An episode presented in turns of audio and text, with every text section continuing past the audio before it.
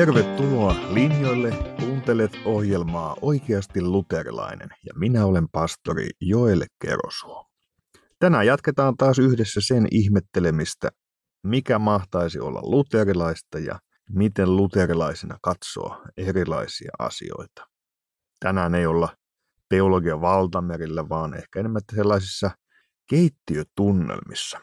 Nimittäin lapset aina sitten usein kysyvät, että, että mitäs tänään on ruokana. Ja sitä voi sitten aina päivän menyyn mukaan vastailla, mutta lapset ovat jo oppineet, että siihen sisältyy tällainen tietty vastuuvapausklausuuli, jossa todetaan, että vaikka tämä on se ruokalaji, jota tavoitellaan, niin isin keittiössä ei koskaan oikein tiedä, mitä siitä lopulta tulee. Tai aina on se riski olemassa, että se jotenkin räjähtää tai muuten menee vinksalleen. No katsotaan, mitä tänään tapahtuu teologisessa keittiössä, mutta ajattelisin, että tämänkertainen resepti ainakin lienee tuttu. Nimittäin jos olet joskus tuumanut, että taas on sillä kerrossuolla jotenkin tutun kuuloista reseptiä linjastolla, niin tänään jos koskaan on niin sanotusti vanhat sopat tulilla, joita koitan vähän uudelleen lämmitellä. Nimittäin ihan siellä ohjelman alkuhämärässä yritin hahmotella erilaisia tradition muotoja. Puhutaan käsitteillä traditio 1, traditio 2 ja traditio 0. Ne ovat tämmöisiä ikään kuin isompia kehikoita, jotka auttaisivat meitä ymmärtämään eri kristillisten yhteisön ajattelua.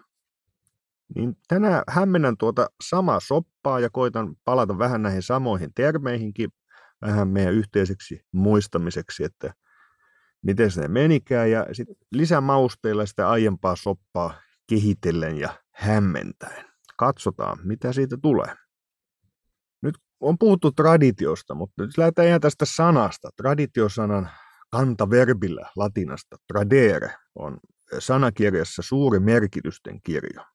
Se tarkoittaa tietysti että kuljettaa eteenpäin tai siirtää, mutta sen lisäksi voi löytyä myös tämmöinen suositella, tähdentää, pitää tärkeänä. Sen mukaan traditio kuljettaa eteenpäin ja säilyttää tärkeitä oppeja ja ajatuksia, myös käytäntöjä. Ja traditio ei ole vain jotakin ollutta iäksi mennyttä, vaan se on hyvässä mielessä myös aina yhä uudelleen johonkin tiettyyn palaavaa ja, ja tiettyä elävää todellisuutta. Ja nyt luterilaiset ovat joutuneet alusta saakka pohtimaan tätä tradition kysymystä. Siihen on kohdistunut alusta saakka paineita ikään kuin eri suunnasta. Ja nyt sehän usein muistetaan, että, että toisaalta luterilaisuuden ensimmäiset kannattajat halusivat asettua kirkolliseen elämään nousseita vääriä traditioita vastaan. Tämä on niin kuin se perusasetelma. Mutta hirveän nopeasti siihen tulee se, se toinen puoli, että samalla ei voitu hyväksyä niin sanotun reformaation vasemman laidan linjauksia traditionaalisesta kristin uskosta luopumisesta. Mentiin ikään kuin, kuin liian pitkälle siinä tietynlaisessa vasemman laidan kristillisyydessä. Ensimmäiset luterilaiset eivät halunneet luopua kirkon historiasta, vaan ainoastaan sen rappiotilasta. Katsottiin, että, että kirkko Rooman valtakeskuksen alaisena oli joutunut erilaisten ihmissääntöjen ja myöhäisperinteiden orjuuteen. Ja sitä voi tiivistää vaikka niin, että, että, että yksi on teologian ja filosofian ongelmallinen, liian intiimi suhde, että missä Aristoteleen apparaatti alkaa ohjailemaan asioita se on niin yksi asia. Toi, toki filosofiasta voi nostaa paljon muutakin. No sitten on yksi tämmöinen iso teema tietysti paaviuden kehitys, joka, joka muuttaa sitä kehikkoa. Ja tätä kautta päädyttiin tiettyyn tulokulmaan. Se kävi niin, että vaikka kirkko sinänsä kunnioitti raamattua, niin sitä tulkittiin väärin. Oli semmoinen filosofinen tulkintatapa, jossa se eräällä tavalla jäi tämän metodinsa vangiksi. Ja samalla niin sanottu rinnakkainen ilmoituslähde, traditio, kirkolliskokouksen päätökset ja paavi nousivat tämän Jumalan ilmoituksen raamatun rinnalle. Ja tätä vastaan tietysti uskonpuhdistajat nousevat. Kirkossa käytettiin ja kunnioitettiin raamattua, mutta vääränlaisen lähestymistavan vuoksi sen todellista merkitystä ei usein tavoitettu.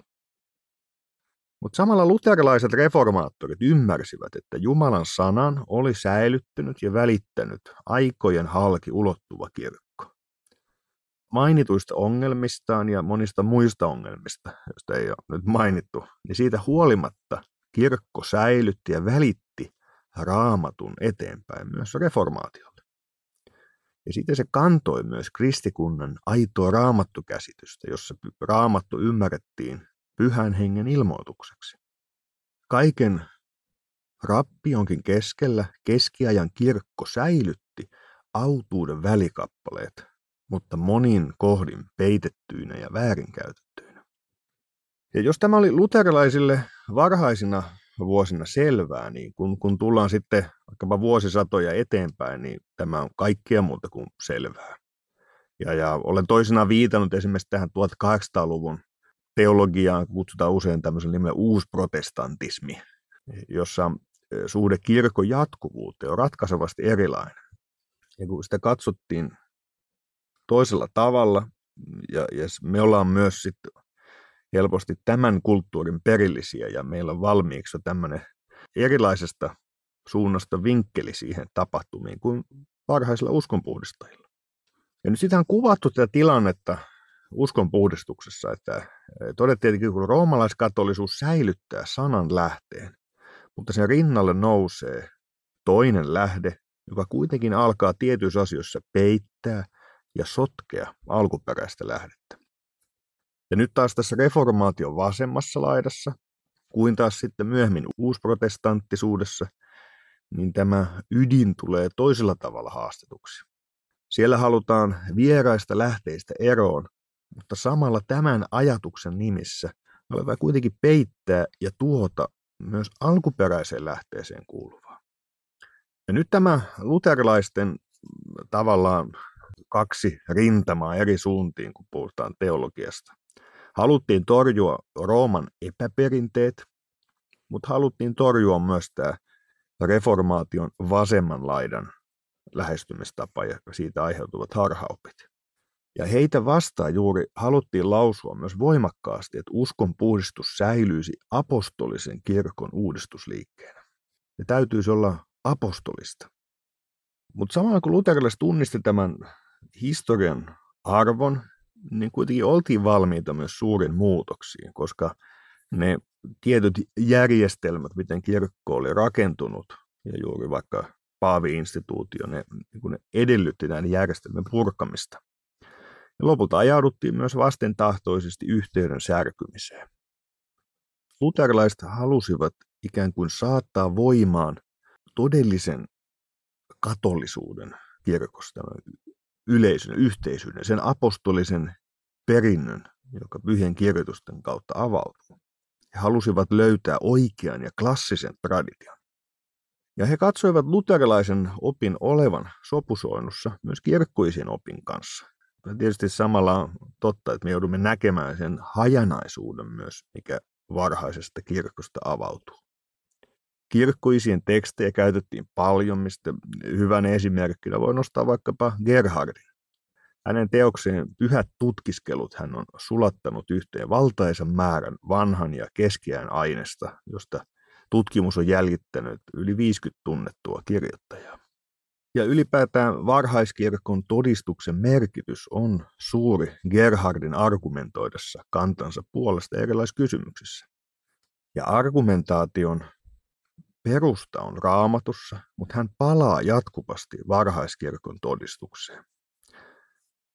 Ja Johan Gerhard tarjoakin siksi nähdäkseni meille hyvän esimerkin luterilaisten suhtautumisesta traditioon. Toisaalta varhaiskirkon todellisuus ja kirkkoisien todistelut ovat jatkuvasti läsnä.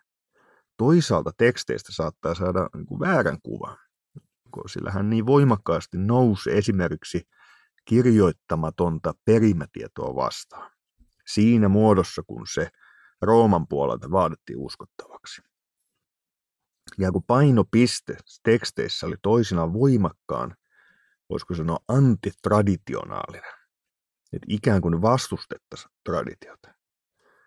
Gerhard halusi torjua vastapuolensa ajatuksen raamatun epätäydellisyydestä. Mutta tähän on juuri, tähän luterilaisten taisteluun sit uskopuhdistuksessa ja sitten seuraavalla vuosisadalla niin liittyy iso väärin ymmärtämisen riski, koska Rooma korosti juuri tätä niin sanottua tradition inspiraation luonnetta, ja sitten luterilaiset isät tykittävät niin tätä vastaan, että ei, että tradition todistuksen täytyy olla pyhien kirjoitusten alapuolella. Ja samalla me ymmärretään väärin luterilaisten ajattelu, jos me ajatellaan, että he suhtautuisivat tradition ylipäänsä negatiivisesti. Varhaiskirkon merkitys oli keskeinen. Ja itse asiassa luterilaisten dogmaatikkojen opillisissa teoksissa havaitaan vain harvakseltaan viittauksia esimerkiksi luterilaisen tunnustuksiin.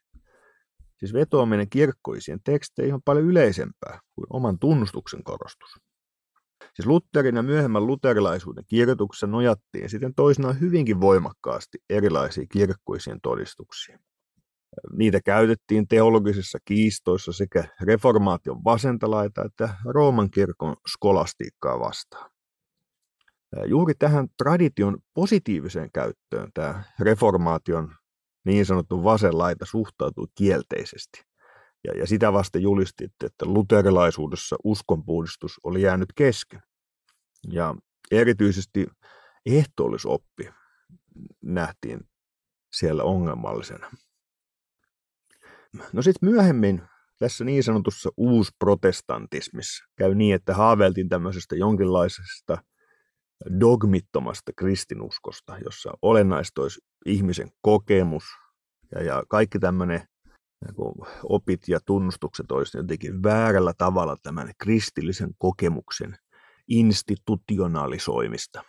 Ja siitä pitäisi päästä vapaaksi. Ja silloin käy myös niin, että se mihin kirkossa ruvettiin keskittymään, niin oli se, niin kuin puhutaan, että niin kuin, olkaa kilttejä toisellenne. Että, että puhutaan kristillisestä etiikasta ja toki siihen silloin sisältyy paljon hyviäkin asioita ja, ja, ja voi olla linkissä myös raamatun kehotuksiin, mutta se, se koko tilanne muuttuu ihan toisenlaiseksi, jos sieltä puuttuu. Se perusta opetetaan synnistä, armosta ja, ja sieltä käsin kristillisestä elämästä.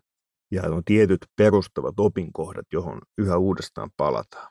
Ja siksi onkin suhtauduttu myöhemmin ikään kuin negatiivisesti tähän uskonpuhdistajien traditiosidonnaisuuteen. Mutta mun nähdäkseni se luterilainen maisema on se, että, juuri kun se Jumala on puhunut sanassaan, niin myös kirkon teologinen työ voi ilmaista ihmisille Jumalan todellisuutta, ja se suorastaan kuuluu kirkon tulkinnalliseen tehtävään.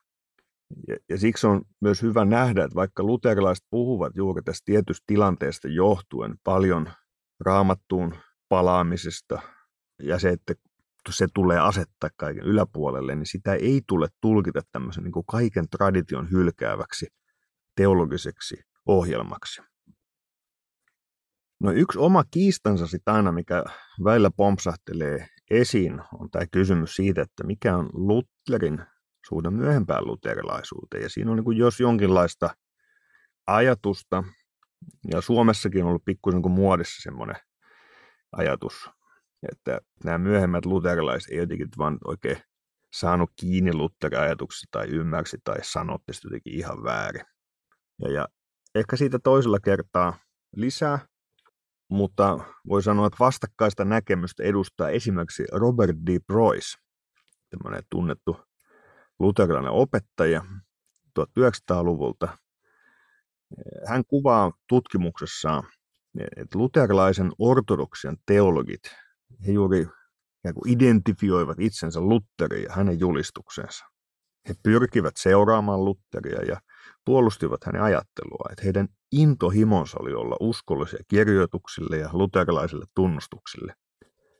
Ja he suorastaan pyrkivät jäljittelemään Lutherin teologista työskentelyä ja toimimaan ikään kuin Lutherin hengessä.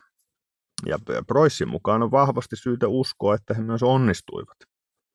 Ja, ja ei ole perusteltua nähdä tämmöistä teologista aukkoa reformaatiojakson ja luterilaisen ortodoksian välillä. No, traditiosidonnaisuudesta vielä. Siis reformaation traditiosidonnaisuudesta huolimatta suhtautuminen traditioon on vaihdellut suuresti. Ja me nähdään uskonpuhdistuksen alusta saakka, että tämä käsite sola scriptura, yksin kirjoitukset, ymmärrettiin eri paikoissa eri tavoin. Juuri nämä niin sanotut vasemmanlaida edustajat ymmärsivät sen eri tavalla kuin maltillisemmat reformaattorit, jotka ymmärsi myös sen positiivisen arvon. Ja tätä on Heikku A. Ubermanin tutkimuksessa kuvattu näillä käsitteillä traditio 1, 2 ja 0. Ja nyt meille yhteiseksi kertaukseksi vielä. Tämä traditio 1 tarkoittaa semmoista ajattelua, jossa opin ainoa lähde on raamattu. Mutta pyhien kirjoitusten tulkintaperiaate nojaa kirkon vuosisataisen perintöön. Traditio merkitsee traditionaalista raamatun tulkintatapaa uskon yhteisössä. Eli tunnustetaan, että sillä kirkon historialla on arvo, jos kukaan ei ole koskaan ymmärtänyt raamattua samalla tavalla kuin sinä, jonka teet tulkinnan siitä nyt, niin on hyvä miettiä, että onko, onko minä sittenkään yksin ainoana ymmärtänyt tätä oikein. Eli halutaan katsoa historian kanssa myös tekstejä, toisaalta ymmärtäen, että se voi mennä vinksalle jossakin. Arvostetaan traditiota, mutta kuitenkin kirkolla on vain yksi lähde, jota katsotaan tradition kautta. Eli tätä on kutsuttu yksi lähde teoriaksi. No sitten on tämä malli traditio 2. Nyt erityisesti 1300- ja 1400-luvulla traditio alettiin ymmärtää uudella tavalla raamatusta erillisenä ilmoituksen lähteenä. Koska raamatussa ei käsitellä kaikkia oppiin liittyviä asioita, ajateltiin, että on toinenkin jumalallisen ilmoituksen lähde. Se on kirjoittamaton traditio, joka palautuu aina apostoleihin saakka. Ja siten tässä traditio kaksi käsityksessä kristillinen oppi ei perustu ainoastaan raamattuun, vaan myös kirjoittamattomaan traditioon. Ja tätä on kutsuttu sitten kaksi lähdeteoriaksi. Ja sitten on vielä traditio nolla. Eli maltillisimmatkin reformaattorit nousivat edellä esitettyä kaksi lähdeteoriaa vastaan. Uskonpuhdistuksen pääuoman käsitys oli tämä traditio yksi. Ja kun taas Trenton konsili ja roomalaiskatolinen vastauskonpuhdistus olivat kannalla traditio 2. Ja nämä radikaalireformaattorit tulkitsivat sola scriptura periaatetta toisin. Että heidän mukaansa kristillisen uskon ja elämän on muotoiluttava sen mukaan, mitä raamatussa on niin kuin täysin eksplisiittisesti, selkeästi ilmaistu. Et jos tavalle ei löydy tarpeeksi selvää ohjetta, se tulee hylätä. Ja se on joskus toteutettu niin tiukasti, että, että kaikki mitä ei ole nimenomaan raamatussa käsketty, on kielletty. Ja traditiolle ja kirkon traditionaaliselle tavalle tai tunnustuksille ei, ei me tulkita raamattua, ei annettu minkäänlaista auktoriteettia. Ja tätä on kutsuttu termillä tradition olla. Ja nyt tämä radikaalimpi malli, tämä teologinen työskentely, se kauhistutti maltillisempia reformaattoreita. Katsottiin, että tämä ajattelu ilmiselvästi uhkasi kirkon historiallisten juurien ja tradition jatkuvuuden arvostamista. Ja siten esimerkiksi tämmöisen uudesti kasta ja liikkeen sola scriptura periaatteelle, mikä sisältö sille annettiin, niin se poikkesi reformaation alkuperäisestä ohjelmajulistuksesta.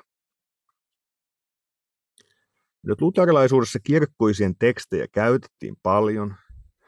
Sen sijaan reformaation vasemmalla laidalla ja myöhemmin uusprotestantismeissa on ollut ongelmia tämän tradition positiivisen käytön kanssa. Sitä voitu sanottaa niin, että siis että traditiota on koeteltava, eikä sitä saa ymmärtää yhtäläiseksi ilmoituspohjaksi raamatun kanssa.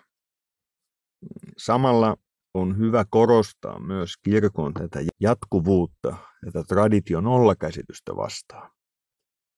Pyhät kirjoitukset ovat kaiken perusta, mutta kirkon vuosisatainen perintö ja historiallinen liike ovat merkittäviä. No, traditiota on käsitelty tietysti moneen otteeseen. ja, ja määritelty. Tuossa aiemmin viittasin yhteen määritelmään.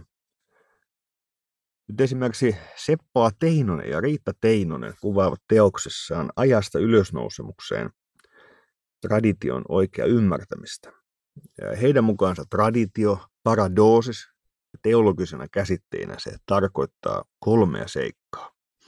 Yksi se on jonkin luovuttamista, siirtämistä, eli uskomista toisen haltuun. Tai kaksi, traditioksi voidaan kutsua edellä mainittua ja luovutettua kokonaisuutta. Ikään kuin näitä eri osia, mitä siihen kuuluu. Tai sitten sillä voidaan kolme lisäksi viitata niin kuin täsmällisemmin tähän luovutusprosessiin. He kirjoittavat näin. Traditio on täten muuta kuin traditionalismi, joka on tradition väärää ylikorostusta, yksipuolista katsomista vain taaksepäin. Traditio on tällaisena yleisinhimillinen tosiasia. Kaikki historiassa oleminen edellyttää traditiota. Kaikki elää traditiossa, josta kukaan ei pääse irti. Traditio on eksistentiaali eli olemassaolon perusmuoto. Kirkon kohdalla tämä merkitsee, että se itse elää traditiossa ja traditiona. Traditio on kirkon elämä, se on kristillinen usko, Jumalan palvelus, rukous, palvelu, opetus ja niin edelleen. Sellaisena kuin tämä siirtyy sukupolvelta toiselle. Siinä me olemme yhdessä isiemme ja esi-isiemme kanssa. Halusimmepa me sitä tai emme, me elämme samassa uskon vieressä, joka meidän välityksillämme siirtyy seuraavalle sukupolvelle. No, tässä on kuvana myös, että hahmottaa, että, traditio ei olekaan vaan tämmöistä niin taaksepäin katsomista, bunkkerin vetäytymistä, vaan se on oikeastaan luovuttamista, eteenpäin liittymistä, elämää kuitenkin kuin tietyn perustan äärellä. Ja vielä voidaan todeta, että ei, ei tästä reformaattoreiden myönteisestä suhtautumisesta traditio, että se ei merkinnyt vain niin kuin tradition hylkäämistä, vaan voisi sanoa enemmänkin oikean tradition korostamista vääriä traditioita vastaan. Ja tietyssä taistelutilanteessa historiassa se, se kärjistyy tähän sola scriptura-tunnukseen. Mutta se väärinymmärrys, mikä siinä usein tapahtuu, on se, että myöhemmät protestantit käsittivät tämän usein niin, että reformaattorit olisivat hylänneet kirkon kaiken tradition, mistä ei kuitenkaan ollut kyse. Ja siksi on ha- hyvä havaita myös tähän liittyvä tämä kuin kirkon liikkeen elementti. Siis pysähtyneisyys tarkoittaisi luopumista kirkon olemuksesta. Traditiossa pitäytyminen ei kaikilta osin tarkoita muutoksen kieltämistä. Se ei ole vain jotain niin kuin muuttumattomuutta ja jäykistymistä, vaan siihen kuuluu tietty kirkon liike. Se kuuluu, että tietyllä tavalla tarkastellaan jatkumossa niitä asioita, joita kirkossa vastaan tulee, ja aina se ei ole helppoa. Se on ikään kuin aktiivista kehitystä vanhan pohjalta, dynaamista elämää, joka ei kiellä vapautta. Simo Kiviranta on aikoinaan sanonut, että traditio ei siis ole mikään kivettymä konfessionaalisen sorakerroksen alla, vaan dynaaminen tekijä, joka löydettynä vapauttaa kirkon tulemaan siksi, mitä kirkko on, ja takaa kirkolle nimenomaan tulevaisuuden aitona kirkkona. Siis kun kirkko ikään kuin löytää sen perustansa, se voi yhä uudelleen tutkia sitä ja miten se sitä paremmin ilmaisisi, mutta samalla se ikään kuin vapauttaa sen. Se ei tarvitse väärällä tavalla seurata omaa aikaansa, vaan se ymmärtää, että sen perusta on tässä vuosituhansia traditiossa ja sieltä nousevasta perustassa ikään kuin nojataan voimakkaasti taaksepäin kirkon historiaa. Toisaalta nostetaan myös tulevaisuuden näköala. Kirkko elää liikkeessä, mutta se tarvitsee yhteyden varhaiseen todellisuuteen. Ja vaikka traditio ei tarkoita pysähtyneisyyttä, se ei toisaalta salli katkosta eikä ohjeellisen alkuperustan hylkäämistä. No, muutamissa ohjelmissa on ollut puhe siitä, että että mitä ajatella, kun jotkut sanovat, että raamattu on osa traditiota. Jo, jollekin se, että kauheita, mitä nyt sanotaan, yhdistyykö se tähän, tähän ikään kuin viedäänkö raamatun arvo silloin pois. No, sitä ei tarvitse ajatella niin. Kyllä se joillekin varmasti sitä tarkoittaa, mutta se ei välttämättä tarvitse ajatella niin. Monet teologit, joilla asia on ihan selkeänä, saattavat kuitenkin kuvata tätä ikään kuin, että raamattukin on osa traditiota. Ja silloin on haluttu tehdä ero myös ikään kuin tämmöisen apostolisen alkutradition ja sekundaaretradition välille. Dogmaatikko Pöölman kirjoittaa, että ellei apostolinen traditio ole kirkon ainoa normi, ja ellei sitä rajata muusta traditiosta, kirkolta puuttuu sitä vastapäätä oleva kriittinen tekijä. Siis ikään kuin, että jos kaikki on yhtä arvokasta traditiota, kirkolta katoaa korrektiivi. Mutta kirkko tarvitsee myös tämän niin sanotun siitä ensimmäisestä traditiosta nousevan toisen tradition. Ja sitä ei voi ylittää, niin kuin vanhassa lastenlaulussa sanotaan, vaan täytyy mennä läpi. Siis joskus se on yli, yritetty ylittää tai ohittaa, niin kuin vaikkapa niin sanotussa biblisismissä. Kuitenkin tätä kirkon jatkuvuuden kautta voidaan kulkea varsinaisen lähteen luo. Mutta me emme pysty lukemaan raamattua täysin traditiottomasti. Voidaankin väittää, että jos me väitämme, että meillä on vain traditio nolla, eli meillä ei ole minkäänlaista lähestymistapaa, vaan ihan nollilta lähestytään tätä tekstiä, niin todellisuudessa meillä on usein siinä rinnalla aina jokin ajan ajatus tai filosofia, josta käsin me katsomme tekstejä. Mutta ehkä jotenkin summaten tätä kokonaisuutta vielä, niin se uskonpuhdistajien ajatus on se, että siis luterilaisuus ei ala vasta 1500-luvulta, vaan se on kirkko, jossa todellisesti tahdotaan rakentaa varhaiselle perustalle. Raamattu pitää asettaa perustaksi, mutta kaivataan myös tradition ohjaavaa merkitystä, tradition ohjaavaa vaikutusta kirkon vaikeassakin tulkitsijan tehtävässä. Ja Lutherin tahto oli aidosti palata vanhaan raamatun hahmottamiseen ja, ja luterilaisen kirkon elää jatkumossa varhaisen kristillisyyden kanssa. Ja nyt on puhuttu tästä kirkon tulkitsijan tehtävästä. Se välttämättä vaatii myös sen, että me emme sano vain, että raamattu, raamattu, raamattu, vaan me joudumme myös jäsentämään teologisia oppia, teologisia tunnustuksia, niin kuin jokaisella yhteisöllä on aina tunnustus. Toisilla se on julkikirjoitettuna, löytyy dokumenteista ja toisilla sitä pitää vähän selvittää, että mitä täällä nyt opetetaan, jos ei ole julkista tätä tunnustusta tai artikloita. Mutta Jumala on ilmoittanut itsensä sanassaan sillä tavalla, että siitä voidaan jäsentää myös kristillinen oppi ja tunnustus. Ja tähän tunnustusteologian pähkäilyyn on yritettävä palata sitten myös myöhemmissä jaksoissa. Tässä on varmaan sopivan kokoinen annos tälle päivälle tradition sfääreissä. Katsotaan, minkälaisten keitosten ja soppien äärellä ollaan seuraavissa jaksoissa. Varmaan jonkinlaista hämmennystä traditioleivonnaisten äärellä. Kiitos mukanaolosta ja jatketaan teologia ja maailman ihmettelyä jälleen seuraavassa jaksossa. Siihen saakka, moi moi!